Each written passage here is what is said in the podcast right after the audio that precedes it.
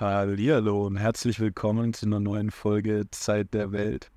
Das ist dir letztes Mal schon passiert. Du hast Zeit der Welt gesagt und nicht alle Zeit der Welt. Ich habe letztes Mal von der letzten Folge das Playback vier, fünf Mal zurückgespielt und versucht, gedacht, vielleicht hat er das Wort noch verschluckt oder bei meinem Premiere ist irgendwie ein Fehler. Aber du sagst einfach, herzlich willkommen zu dem Podcast Zeit der Welt. Das ist nicht der Name des Podcasts. Ach so, was? das ist eine neue. Na, dann noch ein Versuch. Herzlich willkommen zu Alle Zeit der Welt, eurem viertliebsten Geschichtspodcast und im Moment Deutschlands 38 liebster Geschichtspodcast. Wir steigern uns langsam und freuen uns über jeden Zuhörer, jede Zuhörerin, jeden Like und jede Unterstützung. Ihr hört es vielleicht schon an meiner Stimme, ich bin richtig happy. Ich weiß, dass wir nur noch eine Folge hinter uns bringen müssen, um zumindest den italienischen Faschismus endlich mal hinter uns zu lassen. Jojo, du hast heute genau das vor. Du hast was vorbereitet und erzähl doch mal, wo beginnt unsere Reise und wo soll sie enden?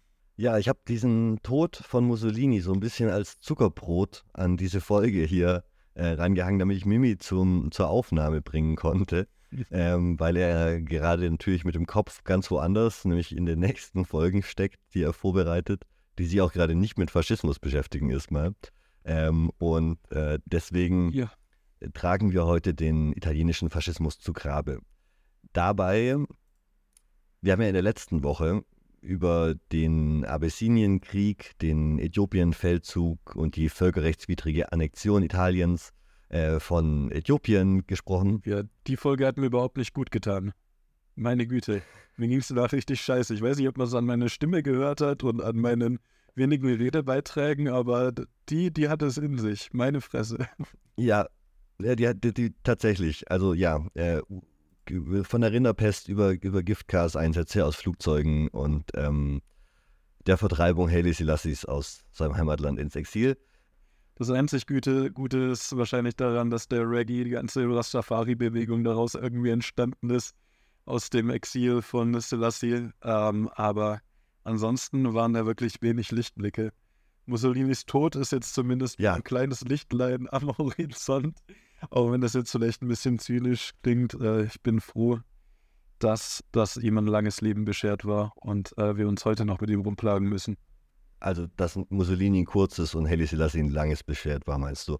Ja, ja, ja, ja. Selbstverständlich. Gut. Ähm, äh, wir haben uns jetzt nochmal ganz kurz quasi die, die Schrecken der letzten Folge und damit auch die Schrecken des Äthiopien-Kriegs in Auszügen in Erinnerung gerufen und steigen deswegen mit dem Bravagente-Mythos ein. Sagt dir der Pravagente-Mythos etwas? Ich habe ihn noch nie gehört und ich bin mir auch nicht sicher, ob ich ihn hören will. Ja, er wird dich, also der Kontext bleibt die letzte Folge vorerst mal. Äh, und oh, die heutige Folge wird da nur zu beitragen. Äh, die beiden Folgen sind so ein bisschen als eine Grundwiderlegung dieses Narrativs, das in Italien bis heute vorherrscht, geplant oder, oder konzipiert von mir. Ähm, denn der Satz Italiani Bravagente sorry für mein Italienisch, mein nicht, nicht existentes, äh, bedeutet so viel wie Italiener sind anständige Leute und ist ein in Italien sehr beliebtes Narrativ, was so ein bisschen wie die saubere Wehrmacht oder so in Deutschland ist, vielleicht als, als Referenz. Und bei dem es eben darum geht, die Beteiligung an Kriegsverbrechen vom faschistischen Italien während dem Zweiten Weltkrieg und eben auch spezifisch der Shoah zu minimieren und zu verkleinern. Und dabei wird eben immer wieder behauptet, dass italienische Soldaten und Offiziere im Gegensatz zu ihren ideologisch motivierten deutschen Verbündeten durch Menschlichkeit und Mitgefühl gekennzeichnet waren und daher anständige Leute, eben Pravagente, blieben. Trotz Humanistisches Morden. Ja, also man wurde quasi zu gedrängt, der gute italienische Soldat, der anständige Italiener, der vom bösen, ideologisch verseuchten Deutschen äh, Nazi-Deutschen dazu gezwungen wird, schlimme Dinge zu tun. Ach so. Und dass das natürlich schon mal gar keinen Sinn auf den Abessinienkrieg macht, die, dieser Bezug, ne? Ähm, der von den gleichen Leuten in weiten Teilen geführt wurde, sollte klar sein nach der letzten Folge. Und heute werden wir eben die tatsächlich im, im Rahmen des eigentlich, eigentlichen Zweiten Weltkrieges äh, begangenen italienischen Kriegsverbrechen möglichst knapp beleuchten. Ähm, und dafür müssen wir uns aber kurz mal damit beschäftigen, wie es überhaupt dazu kam, dass die Italiener so am Zweiten Weltkrieg militärisch teilgenommen haben, wie sie teilgenommen haben, nämlich extrem unerfolgreich. Kleiner Spoiler schon mal. Wir haben ja, wie gesagt, die gesamte letzte Folge eigentlich über den Überfall von Italien auf äh, Abyssinien, heutiges Äthiopien, im Oktober 1935 gesprochen und die, die Annexion after, after, afterwards danach. Und das schwierige, gespannte Verhältnis zwischen Mussolini und Deutschland. Nachdem Mussolini vor allem in seinen jungen Jahren ja sehr anti-deutsch war, ähm, nicht anti-deutsch im heutigen Sinne, sondern anti-deutsch im, im damaligen, Schade. damaligen Sinne. ähm, Mussolini mit Nasenpiercing, Anarchie, der Tour auf dem Arm stelle ich mir auch schön vor. ein bisschen, also ein bisschen war er in der Schweiz unterwegs damals war ja in seiner Jugend tatsächlich ein bisschen edgy unterwegs, haben wir, haben wir ja drüber geredet schon. Auf jeden Fall hatte Mussolini zunehmend das Gefühl, von den Großmachtsambitionen der Nazis unter Druck gesetzt zu werden und seine eigenen Ideale von Spazio Vitale, Lebensraum im Mittelmeer, er wollte eben das Mittelmeer zu einem italienischen Teich umformen, nach seiner eigenen Aussage, und ähm, Lebensraum in den Grenzen des ehemaligen römischen Reiches erobern für Italien. Und den Äthiopienfeldzug hat er in diesem Rahmen gesehen und in diesem Rahmen hat er dann auch 1939 im April Albanien besetzen lassen. Mussolini hatte den Eindruck, Hitler würde ihn die ganze Zeit vor vollendete Tatsachen stellen. Zum Beispiel hat Hitler natürlich keinen seiner vorherigen Züge wie den Anschluss Österreichs oder den Anschluss ähm, des Sudetenlandes oder so mit Mussolini besprochen, der sich da als eigentlicher Erfinder des Faschismus ein bisschen ins, ins, ins Nachhinein, also ins, ins, Nachsehen gestellt sah. Und äh, Hitler hatte davor kurz äh, Truppen nach Rumänien zum Schutz der dortigen Ölquellen geschickt und wollte den Spieß mit dieser Albanien-Annexion umdrehen. Zitat von Mussolini: Diesmal werde ich ihm in der gleichen Münze heimzahlen, er wird aus der Zeitung erfahren, dass ich in Griechenland einmarschiert bin. So wird das Gleichgewicht wiederhergestellt sein. So ist das also. Also es geht um verletzte Männerehre, um eine Freundschaft, die sauer wurde und äh, um den, den, den ehemaligen Juniorpartner, der jetzt einfach die ganze Zeit Invasionen startet, ohne das vorher abzusprechen. Und äh, Mussolini hatte tatsächlich eine extreme Fehleinschätzung wie der Zweite Weltkrieg laufen würde.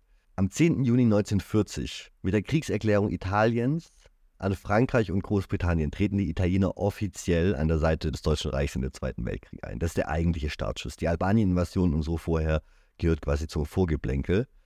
Mussolini glaubte zu diesem Zeitpunkt, dass der Zweite Weltkrieg so gut wie beendet sei und wollte sich noch schnell ein paar Teile von Europa schnappen, um eben am Ende auch als erfolgreicher Feldherr mit am, am, am Tisch der Sieger sitzen zu dürfen.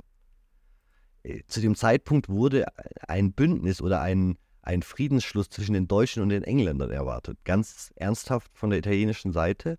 Und dementsprechend, es gab aber im Westen dann auch erstmal den sogenannten Sitzkrieg, wo keiner angegriffen hat. Ja, also nach der deutschen Invasion von Polen, dem Überfall auf Polen, wird im Westen erstmal nicht gekämpft wird der Krieg erklärt, aber alle sitzen auf ihrer Seite des Rheins und gucken sich böse, böse an. Und nichts, also nichts äh, unterstellt den Franzosen und Engländern ernsthafte Kriegsinteressen. Das wird als Formalität gesehen, dass, dass man den Krieg erklären musste, weil man eben mit Polen verbündet war. Ja. Ähm, ja, und unter diesem Eindruck verkündet dann Benito Mussolini eben seine Entscheidung am 10. Juni 1940 auf dem Balkon des Palazzo Venezia in Rom vor einem jubelnden Volk Dazu muss man, denke ich, ein berühmtes Zitat von Mussolini hier anbringen. Ähm, Zitat, man braucht ein paar hundert Tote, um sich an den Tisch der Sieger, setz, äh, an den Tisch der Sieger zu setzen. Er spricht ja von ein paar hundert Toten, die er erwartet hat bei der Invasion Griechenlands, die auch von Albanien aus dann gestartet hat. Ähm, wie vorhin schon im Zitat gesagt, ohne Absprache mit den Deutschen. Und äh, diese Idee des Parallelkrieges, während die Deutschen quasi ihre Sachen erobern, können wir unser ehemaliges römisches Reich im Mittelmeer zurückerobern. Win-win für alle Faschisten. Hat sich dann zunehmend durchgesetzt. Mussolini war zu der Zeit noch äh, der, äh, der Überzeugung, dass er mit fünf Divisionen Griechenland unterwerfen könnte. Das sind ungefähr 60.000 Mann. Als Erinnerung, ein bisschen später werden, glaube ich, 200.000 Griechen sich, äh, nachdem die Metaxa-Linie fällt, an die Deutschen ergeben. Das heißt, da in den Bergen saßen ziemlich viele Griechen, für die Mussolini nichts wusste. Und äh, die dann auch, nachdem am 28. Oktober 1940 italienische Verbände die Grenze zu Griechenland überschreiten, hart kämpfen. Die Griechen sind gut organisiert, haben eine stabile Armee, haben, kennen ihr Gelände, wissen, wofür sie kämpfen und haben überhaupt keine Lust, sich dem italienischen Faschismus zu unterwerfen. Äh, es gibt lustige äh, Erzählungen von äh, Italienern, die mit, mit Bisswunden sich zurückgerettet haben nach Angriffen, weil die Griechen tatsächlich sehr überzeugt waren, dass, dass diese Berge griechisch sind und nicht nicht italienisch. Innerhalb von 14 Tagen wendet sich dieser erwartete Triumph in ein komplettes Fiasko. Die Griechen, äh, die Italiener haben Glück, dass sie sich nach Albanien zurückziehen können und relativ schnell starten die Griechen ihre Gegenoffensive nach Albanien rein und drängen die Italiener immer weiter zurück, sodass, ich glaube, Ende des Jahres nur noch ein Drittel von Albanien in italienischer Hand ist. Ein ähnliches Fiasko, da will ich jetzt eigentlich weiter drauf eingehen, sind die italienischen Pläne in Nordafrika. Die Italiener hatten den Plan, äh, quasi von Libyen, von ihrer Kolonie aus, ähm, Ägypten zu überfallen, den Suezkanal zu besetzen. Da waren sehr wenig britische Truppen und damit die äh, komplette Verbindung des British Empire, die Hauptader zu kappen. Das haben die Italiener aber nicht geschafft. Und das war auch der Grund, warum die Deutschen am Ende in Nordafrika sind. Also deutsche Armee taucht am Ende überall dort auf, wo die italienische Armee versagt hat, um dort die Lücken zu füllen. Nach der Niederlage gegen Griechenland gibt es dann eine Unterredung zwischen Mussolini und Hitler. Schon am 22. November notiert Ciano die Bemerkung Mussolinis zu einem Brief Hitlers in sein Tagebuch. Zitat, er, Hitler, hat mir, Mussolini, mit dem Lineal auf die Finger gehauen. also tatsächlich wie so eine so ein Lehrer-Schüler-Verhältnis. das Ganze äh, ein bisschen später, am 20. Januar 1941, ähm, gibt es dann eine Unterredung zwischen Mussolini und Hitler auf dem Berghof in Deutschland. Und da wird dann klar, dass sich Italien nicht eigenständig neben Deutschland als zweite faschistische Macht in Europa halten kann, sondern eben zu, zunehmend abhängig wird, militärisch, ökonomisch und zu einer Art Satellitenstaat verkommt in diesem Machtgefüge in Zentraleuropa. Ja. Das Ganze führt dann dazu, dass die Deutschen versuchen, mit Jugoslawien einen Pakt zu machen. Der König von Jugoslawien stimmt dem Pakt zu.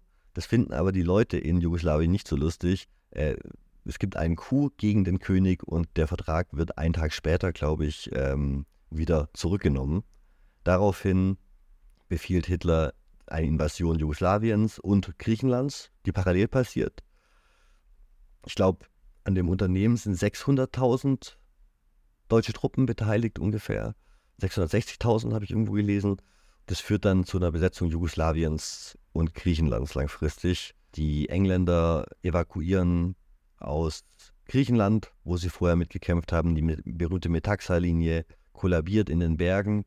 Die zweite Verteidigungslinie an den Thermophylen wird auch direkt überrannt und ähm, Griechenland geht verloren über die deutschen Kriegsverbrechen in Griechenland könnte, muss man mal irgendwann eine eigene Folge machen. Also die komplette Entvölkerung von Thessaloniki, eine der größten jüdischen Städte in Europa, Kulturmetropolen zum Beispiel. Aber wir sind ja für die Italiener heute hier. Ne?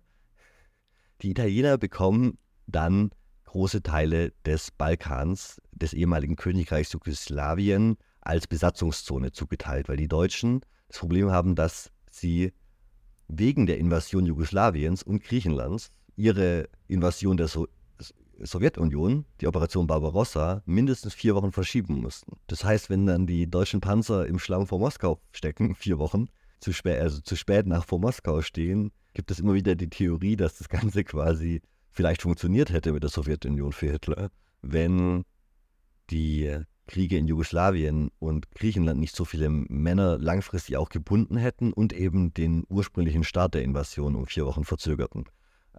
Ich glaube, seriöse Historiker sind der Meinung, dass äh, das am Ende sowieso nicht gereicht hätte mit den Nachschublinien und quasi auch vier Wochen früher nicht zu einer großen Änderung des Kriegsverlaufs mit der Sowjetunion geführt hätte. Aber die Idee ist natürlich naheliegend, wenn man sieht, okay, wir haben vier Wochen Verzögerung wegen diesen Eskapaden Mussolinis in Griechenland. Da scheint was dran zu sein, ja. Ja, oder es ist also langfristig nicht kriegsentscheidend, aber es war auf jeden Fall nervig und hat die deutschen Kriegsbemühungen ähm, langfristig auf jeden Fall geschwächt. Ja, mit der italienischen Besatzung ab dem April 1941 dann von weiten Teilen Jugoslawiens und des Balkans ähm, brach eine Welle von Gewalt und Unterdrückung los über die Staaten in der italienischen Besatzungszone. Die Italiener führten relativ schnell nach der Einrichtung der Besatzung Konzentrationslager ein, zum Beispiel auf den Inseln, die heute so oft auch touristisch angeflogen werden, wie Raab, Gonas oder Monigo. Äh, Inseln haben sich natürlich da angeboten, weil man die einfacher bewachen kann. In Raab allein waren, glaube ich, dreieinhalbtausend Menschen interniert in den Provinzen, die Italien langfristig an sich binden wollte und die langfristig auch irgendwie Teil des italienischen Kernlands werden sollten, wie zum Beispiel in Kroatien, hatten äh, besondere Probleme. Es gab äh, den kommandierenden Offizier dort Mario Ruata, der in den Jahren von 41 bis 43 die Deportation von 25.000 Menschen anordnete, was 7,5 Prozent der Gesamtbevölkerung entstand, äh, entsprach. Es gibt von ihm Zitate wie non dente perdente, ma testa perdente, nicht Zahn um Zahn, sondern Kopf um Zahn zitiert, was eben auf äh, ja, die summarischen Hinrichtungen, also Hinrichtungen, die einfach nach, nach, nach, einer, nach Nummernlogik erfolgt sind, was auch die Deutschen im, im Balkan und äh, anderswo eingeführt haben. Für jeden erschossenen italienischen Soldaten musste eine gewisse Zahl der einheimischen Partisanenbevölkerung erschossen werden und wo es nicht schnell genug die Partisanen gab, um auf die Nummern, auf die Zahlen zu kommen, wurden eben irgendjemand erschossen. Und das ist ja im Zweiten Weltkrieg, also sowohl von den Deutschen als auch den Italienern gängige Praxis. Ich weiß, dass in der deutschen Besatzungszone im Balkan Roma und Sinti ermordet wurden, einfach nur um die Quota vollzukriegen, weil man so viele Verluste durch Partisanen hatte. Und die waren schon da, die waren schon interniert. Da musste man keine Leute losschicken, um Partisanen zu suchen. Es gab dann von diesem Ruata das am 1. März 42 verbreitete Pamphlet mit dem Titel 3c, in dem eine Militärreform und drakonische Maßnahmen vorschlug, um die slawische Bevölkerung durch summarische Hinrichtungen, Geiselnahmen, Repressalien, Internierungen und das Niederbrennen von Häusern und Dörfern zum Schweigen zu bringen. Seiner Meinung nach gab es keine Wahl als die militärische Notwendigkeit und das war, nur das Recht war nur ein Lippenbekenntnis. Ruatas 3c-Pamphlet kam einer Kriegserklärung an die Zivilbevölkerung gleich und verwickelte ihn in zahlreiche Kriegsverbrechen. Einer von Ruatas Soldaten schrieb zum Beispiel am 1. Juli 1942 nach Hause einen Brief an seine Familie. Wir hatten alles von oben bis unten zerstört, ohne die Unschuldigen zu verschonen. Wir töten jede Nacht ganze Familien, indem wir sie zu Tode prügeln oder erschießen. Der Außenminister der Mussolini-Regierung Galeazzo Ciani Giano, den wir vorhin schon mal äh, gehört haben, der diese, diese schöne sch äh, schulmeisterliche Belehrung Hitlers äh, mit Mussolini, gegenüber Mussolini festgehalten hatte, beschrieb, dass die italienische Armee alle Slowenen tötet, die sie findet. Zitat: Ich nahm mir die Freiheit zu sagen, dass sie, die Slowenen, insgesamt eine Million seien. Das macht nichts, antwortete er entschlossen. Wir sollten uns die Askari, die eritreischen Hilfstruppen, zum Vorbild nehmen und sie alle ausrotten. Danke, dass du einem immer so gute Stimmung machst.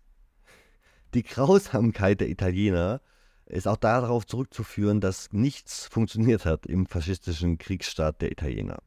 Faschistischen Italien, so Mussolini selbst, finde man an jeder Stelle Disziplinlosigkeit, Sabotage und passiven Widerstand. Auch die Faschisten selbst seien vor allem mit dem Horten von Nahrungsmitteln und Gebrauchsgütern für den Schwarzmarkt beschäftigt, politisch aber inaktiv. Zitat Mussolini. Es gibt vier Millionen Mitglieder der Fasci. Fasci. Acht Millionen sind in der GIL, der Gioventù Italiano del Littorio, der, also der faschistischen Jugendorganisation der, der italienischen Faschisten. Das Regime kontrolliert zu ungefähr 25 Millionen Einzelpersonen. Nun, was machen all diese Leute? Ich frage mich, was machen sie? Das Ganze wurde dann glücklicherweise von einer alliierten Landung in Sizilien äh, relativ frühzeitig beendet. Das Lustige ist, dass am Ende der große faschistische Rat, den Mussolini selbst gegründet und einberufen hatte, Mussolini dann am Ende selbst für sämtliche Fehlschläge während des Zweiten Weltkriegs verantwortlich machte und ihn der König Viktor Emanuel III. 1943 am 25. Juli dann verhaften ließ. Oh, Viktor Emanuel III. ist übrigens der Vater von dem Schützen, der auf den Sohn von äh, äh, Rike Gerd Hammer geschossen hat. Falls ihr Interesse habt, nochmal über andere Verschwörungstheorien eine Folge von uns zu hören. Die Folge in der neuen germanischen äh, Medizin, da geht es auch genau um diese Gestalten. Da schließt sich gerade so ein bisschen der Kreis. Ja, der, der Kreis schließt sich ja leider öfter hier in dem Podcast. Hitler wollte Mussolini aus der Gefangenschaft retten. Die Landung der Alliierten, dass die faschistischen, dass die Faschisten sich jetzt in Italien selbst gegen Mussolini verbündet haben und Mussolini als Führerfigur jetzt entmachtet wurde, kam Hitler natürlich überhaupt nicht gelegen. Dabei kam es zur interessanten Operation, Operation Eiche. Die sagt dir was, du nix wissend. Wenn ich, ich, ich glaube zumindest zu wissen, äh, dass es sich da um die Befreiungsaktion von Mussolini durch äh, deutsche SS-Offiziere handelt. Es war ein SS-Kommando unter Führung von Otto Scorsini, äh, dem Hitler aufgetragen hatte, den an einem versteckten, an einem geheimen Ort versteckt gefangen gehaltenen Mussolini freizubekommen, um äh, quasi die Geisel zu befreien, bevor die deutschen Truppen dann Italien übernehmen. Und hat geklappt, oder? Ich gebe dir mal eine ganz kurze Nacherzählung der Geschichte, ja? Gerne. Wochenlang durchkämmte Otto Scorsini, der für die Aufspürung Mussolinis verantwortlich war, Italien auf der Suche nach dem ehemaligen Duce. Der erste Hinweis kam von Herbert Kappler, dem Kommandeur der Sicherheitspolizei und des SD in Rom. Also nicht von Otto Scorsini, sondern von Herbert Kappler. Ähm, dem, der SD war quasi der Geheimdienst der SS. Ähm, am 18. August 1943 umkreiste Scorsini dann diesem Hinweis des SD folgend im Tiefflug die Inselgruppe La Maddalena vor Sardinien, als er von Mussolinis Bewachern entdeckt wurde. Dies führte dazu, dass Mussolini zum Campo Imperatore Plateau im Gran Sasso-Gebirge verlegt wurde, also von dieser Inselgruppe ins Gebirge. Sie haben sich tatsächlich alle Mühe gegeben, es geheim zu halten, wo er ist. Nach mehreren vergeblichen Versuchen gelang es den Deutschen aber endlich, den Ex-Diktator am Gran Sasso zu lokalisieren. Die Bewachung des ehemaligen Duces war durch die neue italienische Regierung mit etwa 100 bis 200 Sicherheitskräften sichergestellt worden, nachdem sie am 3. September 1943 den Waffenstillstand von Cassibile mit den Alliierten unterzeichnet hatten. Die Italiener hatten zu dem Zeitpunkt eben eingesehen, dass ihre lange, lange Küstenlinie sehr gut für Tourismus ist, aber sehr schlecht, um Invasionen abzuwehren. Denkt daran, wenn ihr nächstes Mal in Italien am Strand rumhängt.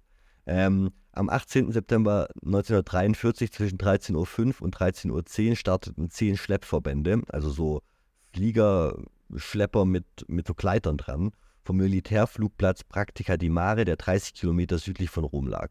Der Verbandsführer flog eine zusätzliche Schleife, um Flughöfe vor den Albaner Bergen zu gewinnen. Die zweite Kette der Schleppverbände Verbände entschied jedoch, dieses Manöver zu überspringen, um die Ankunftszeit nicht zu gefährden.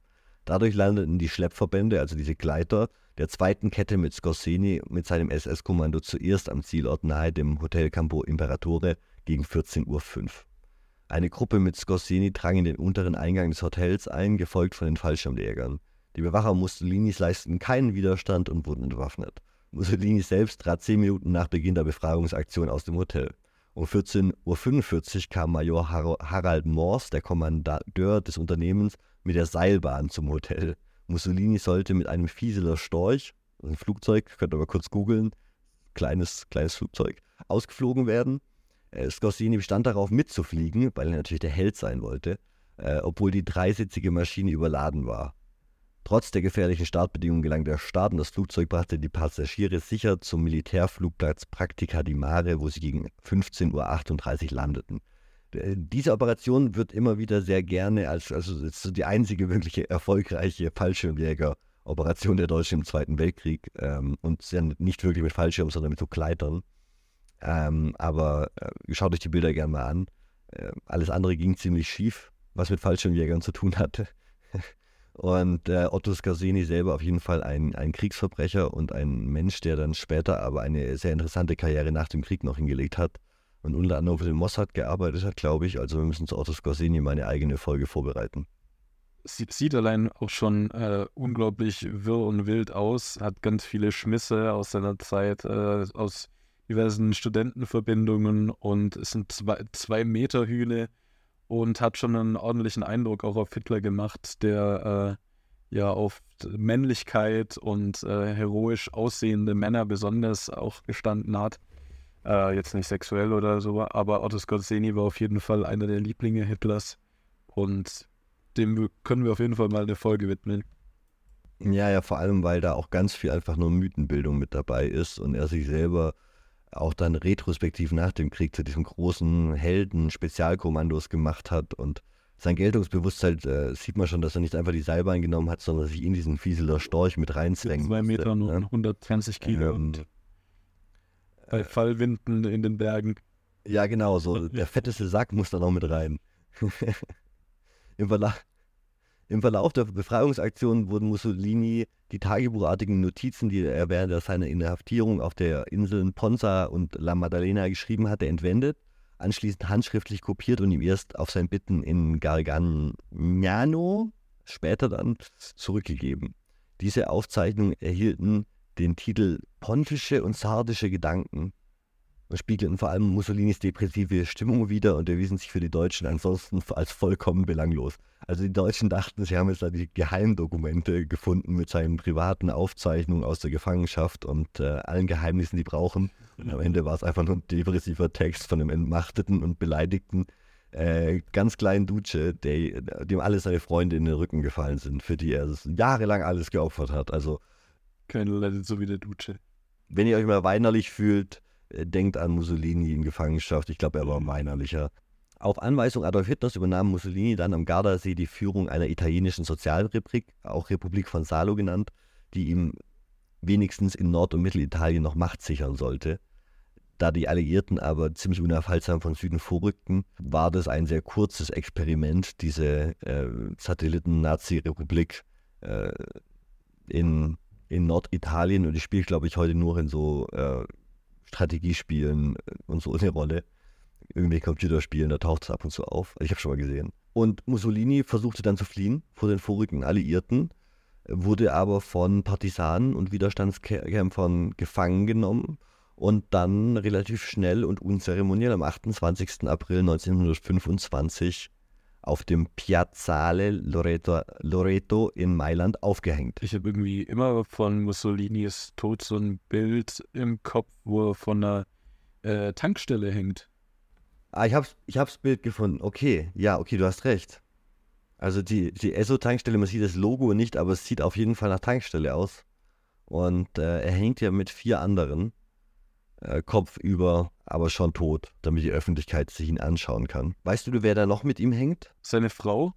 Ähm, da, oh, wer war das? Da habe ich dem letzten ein Buch gelesen. Da geht es um die Sicherheitsnadel, die die Ehre von Mussolinis Frau noch praktisch äh, in ihren Händen hält ähm, um zu verhindern, dass ihr, ihr das Kleid runterrutscht und ihr der, der, die letzte Würde geraubt wird. Ich weiß, habe aber keine Ahnung mehr, wo das war. Ähm, also eine Frau auf jeden Fall, die wurde mit auf der Flucht äh, festgenommen und enttarnt. Ja, sie ich sehe, ist rechts neben ihm auf dem Bild, ja. Die anderen sagen mir leider nichts. Wahrscheinlich das andere war wahrscheinlich sein Fahrer und die Leute, die noch mit ihm unterwegs waren, aber und also er wurde von den Partisanen äh, mit fünf Schüssen anscheinend hingerichtet und äh, Walter Audisio ist der Name des Partisanen, der ihn erschossen hat.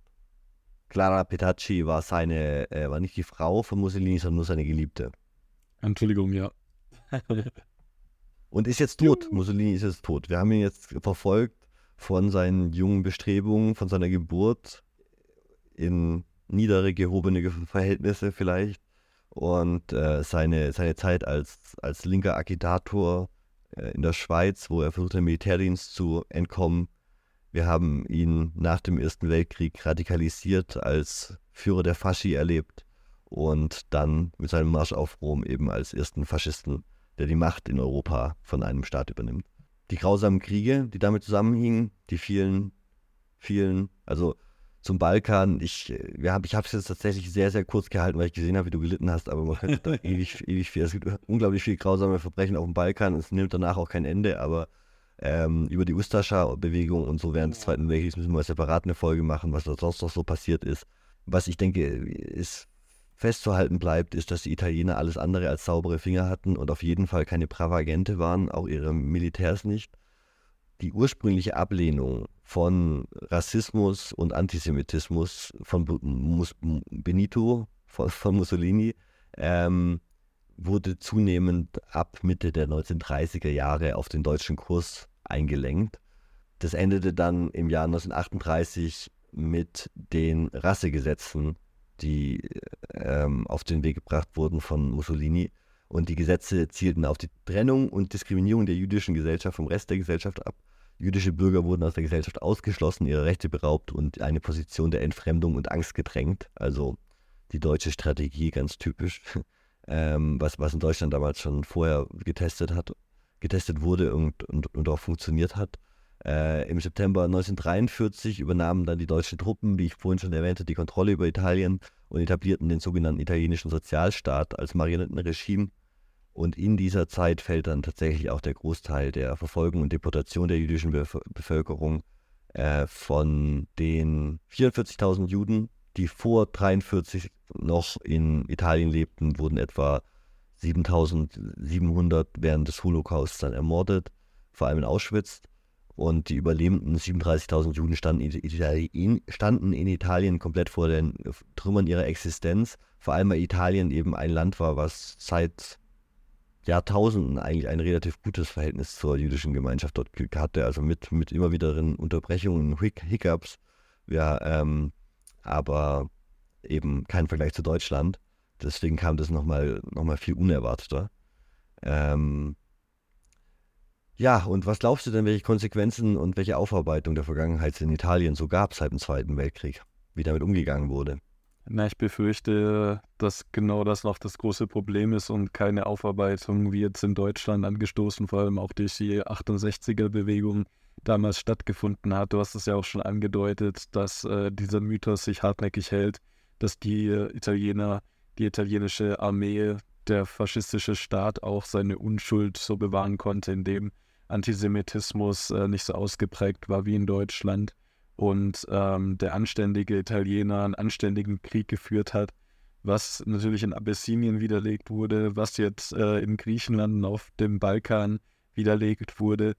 Und äh, wenn man immer noch an äh, italienischen Tankstellen oder italienischen Läden ähm, Weine, Feuerzeuge, Biere mit dem Kopf des Duce kaufen kann, kann ich mir nicht vorstellen, dass die Aufarbeitung auch solche düsteren Kapitel und äh, eine bisschen komplexere Geschichte und komplexere, äh, komplexere Geschichte dieser faschistischen italienischen Zeit erzählt. Ich habe ein Zitat von einer Historikerin hier, Anna Foa, die schreibt, äh, Zitat, es gab keine volle Aufarbeitung in Italien, was der Faschist Faschismus gewesen ist, was seine Fehler waren. Der Faschismus war nicht nur ein negatives Phänomen durch den Krieg und die Rassengesetze, ähm, sondern eben viel weitreichender. Ähm, was den Italienern dabei half, dieser Aufarbeitung sich zu widersetzen, ähm, ist, dass Italien eben zum Ende des Krieges die Seiten gewechselt hat und dann die Deutschen dann ja auch die Invasion von Italien gestartet haben und damit der Eindruck vermittelt werden konnte, die Italiener hätten sich selbst vom Faschismus befreit und dann eben letztlich eigentlich auch noch selbst von der deutschen Besatzung befreit durch ihre Partisanenkultur. Die, ähm, wobei wahrscheinlich das einzige Gebiet, wo man das wirklich behaupten kann, dass es sich selber befreit hat, ist tatsächlich Jugoslawien, ähm, wo die Partisanen dann am Ende des Zweiten Weltkrieges die Partisanenbemühungen so stark waren, dass sich die Deutschen von dort zurückgezogen haben, ohne dass irgendwie weder die sowjetische noch die Westalliierten, also irgendwelche alliierten Truppen. Dort eingerückt sind, um das zu befreien, verstehst du? Also wo das, wo das tatsächlich intern, intern geregelt wurde, sage ich mal, das, das deutsche Problem. Und genau wie in Deutschland haben wir eben das Problem, dass die Aufarbeitung durch ein gelähmtes politisches System und eine Kontinuität lange Zeit hart behindert wurde. Viele Beamte, die an Verbrechen beteiligt waren, äh, waren auch nach dem Krieg weiter in ihren Funktionen tätig. Außerdem schreibt der Historiker Carlo Gentile, Zitat, auf der anderen Seite gab es nach 1943 bis 1945 durch den Kampf der Resistenz, Resistencia ein Resistenza, ein Bewusstsein, das sich Italien selbst befreit hat, befreit hat und dadurch im Vergleich zu Deutschland eine ganz andere Arbeit geleistet hat. Also eine ganz andere Leistung quasi, die man sich danach, wir haben quasi erkannt, dass Faschismus falsch ist, bevor der Krieg geendet ist. Und den Deutschen musste das einprügeln, bis, bis nach Berlin, so, na, als Logik. Ähm, ja, das, das ist natürlich kein Ersatz für eine Aufarbeitung, es sollte allen klar sein. Äh, Italien war danach, genau wie Westdeutschland, eben als Verbündeter im Krieg, im, im Kalten Krieg wichtig und damit bestand auch von der alliierten Seite kein echtes Interesse an der Aufarbeitung.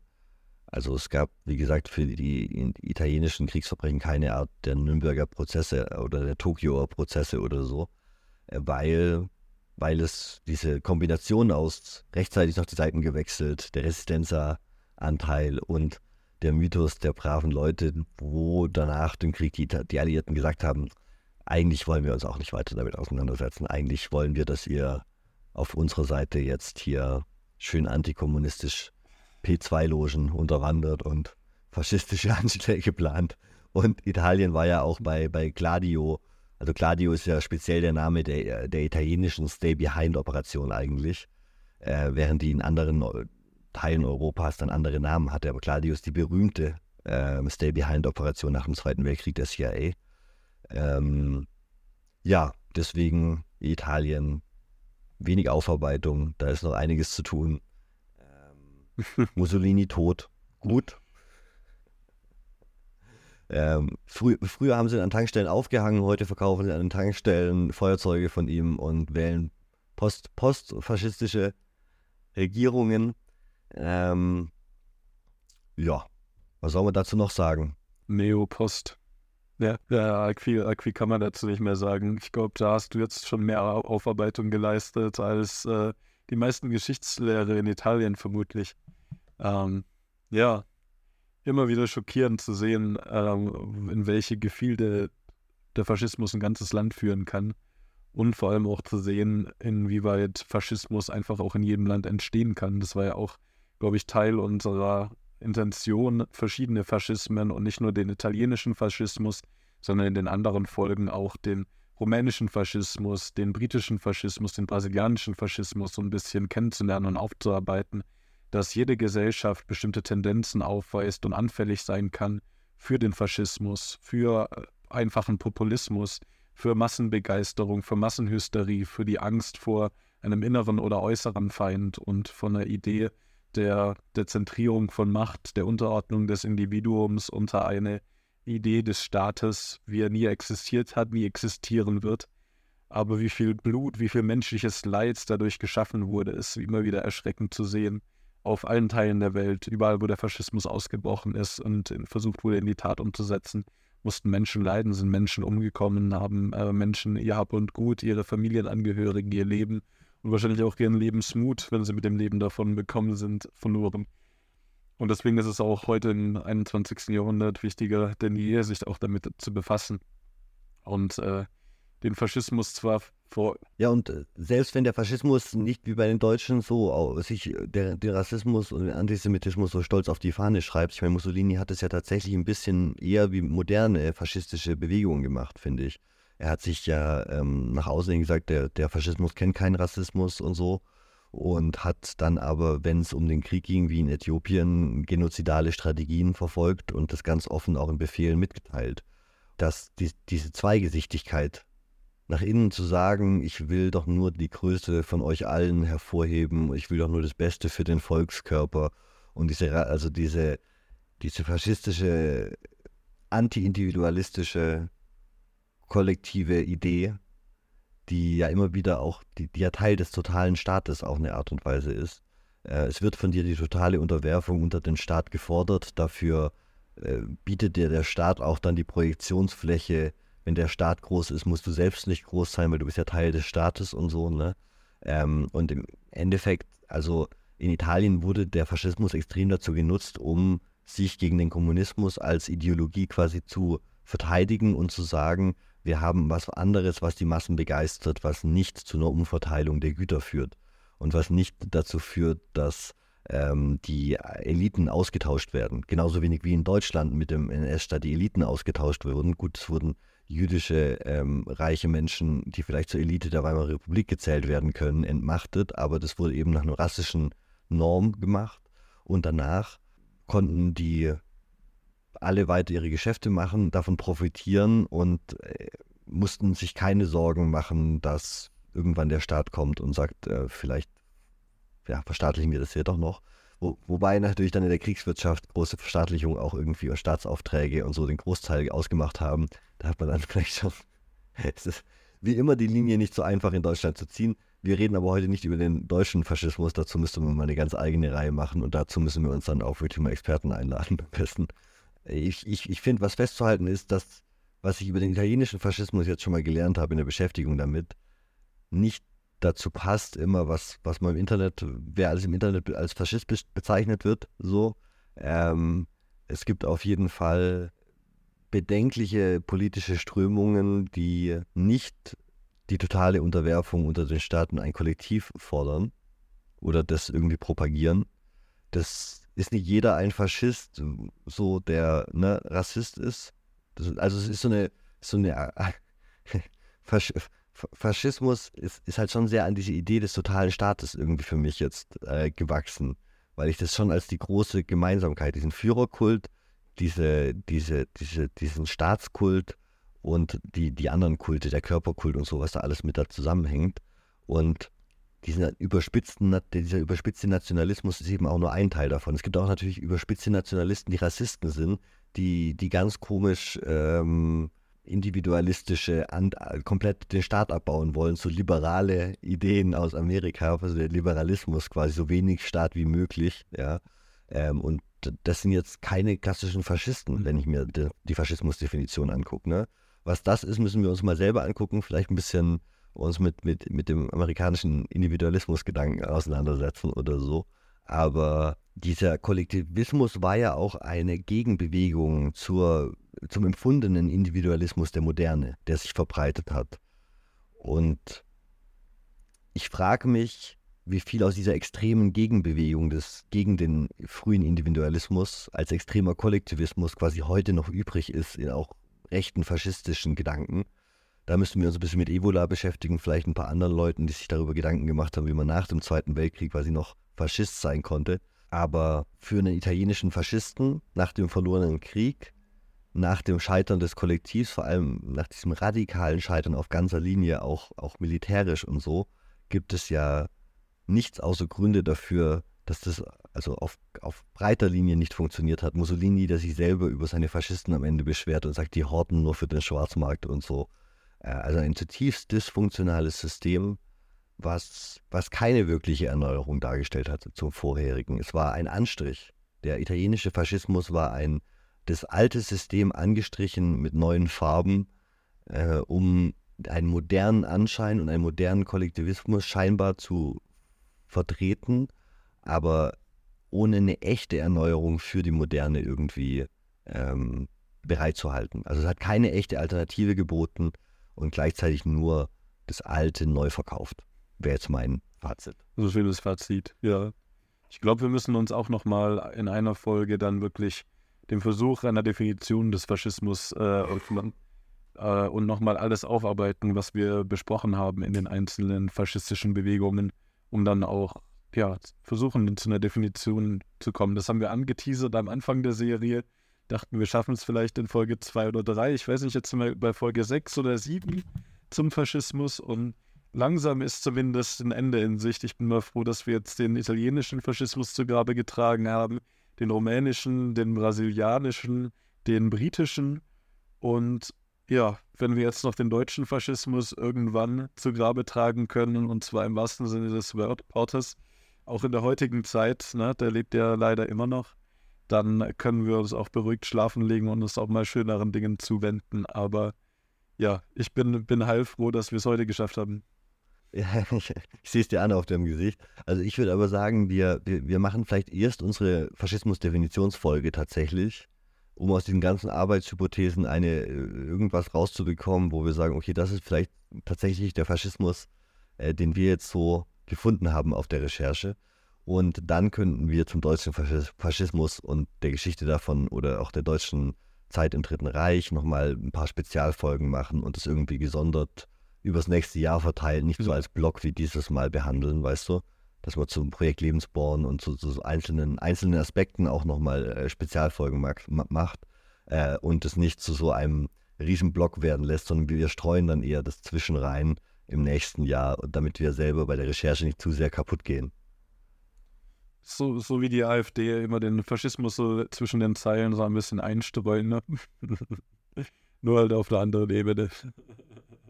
Ja, genau, kommt, kommt, auf we, kommt darauf an, wen, wen du von den Leuten dort liest. Teilweise ist es auch, ist auch nur Faschismus. Aber das ist wie in allen Parteien. Äh, Faschismus ne? weg. Alle ihren, also die, die, die, auch, auch im braunsten Spektrum gibt es noch einen rechten und linken Flügel. Ja, Hufeisen-Theorie ist real, ne?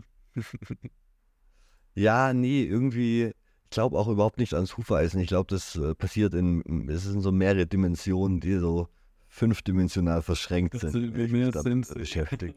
Ich glaube, das Hufeisen ist eine zu einfache Analogie, äh, wo sich auch die, ich weiß nicht, die extreme Mitte des Hufeisens ist natürlich auch, ähm, ist, ist meistens der Block, der den, äh, der den Faschismus zur Macht verhilft und so. Von daher würde ich jetzt mal sagen, Hufeisentheorie auch wirklich schwierig, Digga. Weiß ich ja nicht, Digga. Weiß ich ja nicht. Ja. Weißt du? Äh, und ich glaube, nichts ist schwieriger und nichts ist gefährlicher auch in der heutigen Zeit, als zu leugnen, welche Gefahr auch von der AfD ausgehen kann und vom Faschismus generell. Es ist ja nicht nur die AfD, sondern auch dieser ganze braune Sumpf darunter, der die, ganz, die ganzen letzten Jahrzehnte äh, im, ins Wabern geraten ist und immer wieder zeigt sich, was da eigentlich auch für erschreckende Zusammenschlüsse, Koalitionen und Organisationen eigentlich immer noch ihr Unwesen treiben und die Gedanken, mit denen wir uns hier im Podcast befassen, auch immer noch weiterspinnen und wirklich daran glauben. Ähm, ja, aber das ist vielleicht, vielleicht ein guter, äh, also beziehungsweise der Tod Mussolinis war jetzt vielleicht ein guter Aufhänger für die nächste Folge, in der wir uns dann auch mal wieder mit kleineren faschistischen Bewegungen ähm, Grassroots-Movements des Faschismus sozusagen ähm, befassen können. Mit was denn? Weiß ich nicht. Mit dem dritten Weg oder dem äh, Kampf der Nibelungen oder den äh, Combat 18, Hammerskins, was weiß ich, so neofaschistische Bewegungen. Oder dann mit dem äh, National Socialist Black Metal äh, könnten wir mal eine Folge machen, Nazi-Musik. Und ja, was da alles, dieser riesen eklig braune Rattenschwanz, der dem Faschismus da hinterherhängt. Ja, ich denke, das ist ein gutes Wort zum Sonntag hiermit. Ähm, wie immer, abonniert uns gerne. Die, die, die, die 40 Prozent, die uns ganz am Ende hier immer noch hören, äh, wir, wir, bedanken uns bei euch. Lasst uns bitte eine gute Bewertung da. Wir freuen uns sehr darüber. Ähm, teilt unsere Folgen mit Leuten, die das interessieren könnte. So funktioniert das am besten. Wir machen selber kein Marketing. Also wenn ihr irgendjemanden könnt, der das kennt, der das hier gerne hören wollen würde, teilt es gerne mit ihm. Und äh, ja, äh, vielen Dank an alle Hörer und Hörerinnen und bis nächste Woche. Macht's gut. Vielen Dank fürs Reinhören. Bis zum nächsten Mal.